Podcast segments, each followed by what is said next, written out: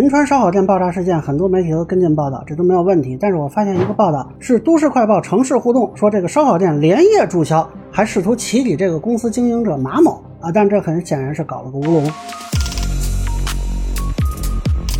大家好，我是关注新闻和法律的老梁，欢迎订阅及关注我的频道，方便收听最新的新闻和法律干货。就是他这个报道呢很没有常识，所以我单独说一下啊。事件呢是晚上八点多发生的这种悲剧吧。那么市场监督管理局呢，其实这时候已经下班了。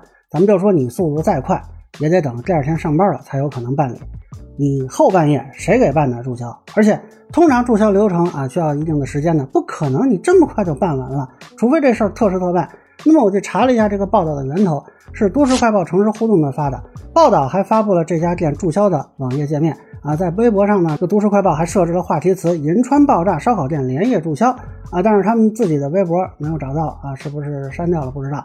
那么新浪热点呢转载了这个报道啊，并且挂了话题词说银川爆炸烧烤店经营者身价千万啊，内文还说这个店主名下关联九家企业等等啊，那也是引起了一些人的质疑吧，大家都觉得这个注销时间是不是有点问题？那么这个报道里提到的这家企业银川市兴庆区富阳烧烤一中店确实已经注销了，但是是在二零一九年四月十一日注销的，这怎么会是连夜注销呢？你这个夜可够长的呀！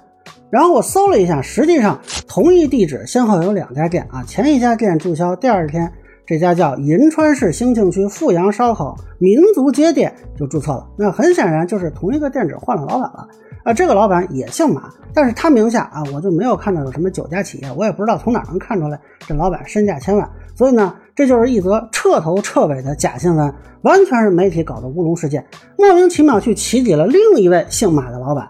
那么现在，城市互动自己的报道也出了一条，说爆炸单位烧烤店或两度易主。而，我就想请教，这店现在爆炸跟之前的老板有什么关系呢？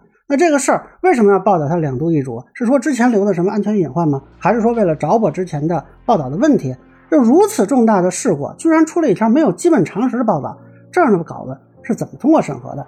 那现在很多客户端平台都转载了这个报道，请问都市快报要不要负责？那我个人呢是建议都市快报就这个报道的错误做一个公开的道歉。那以上呢就是我对都市快报乌龙报道的一个分享，个人浅见难免疏漏，也欢迎不同意见小伙伴评论区弹幕留言，问觉得说有点意思。您可以收藏播客老梁不郁闷，方便收听最新的节目。谢谢大家。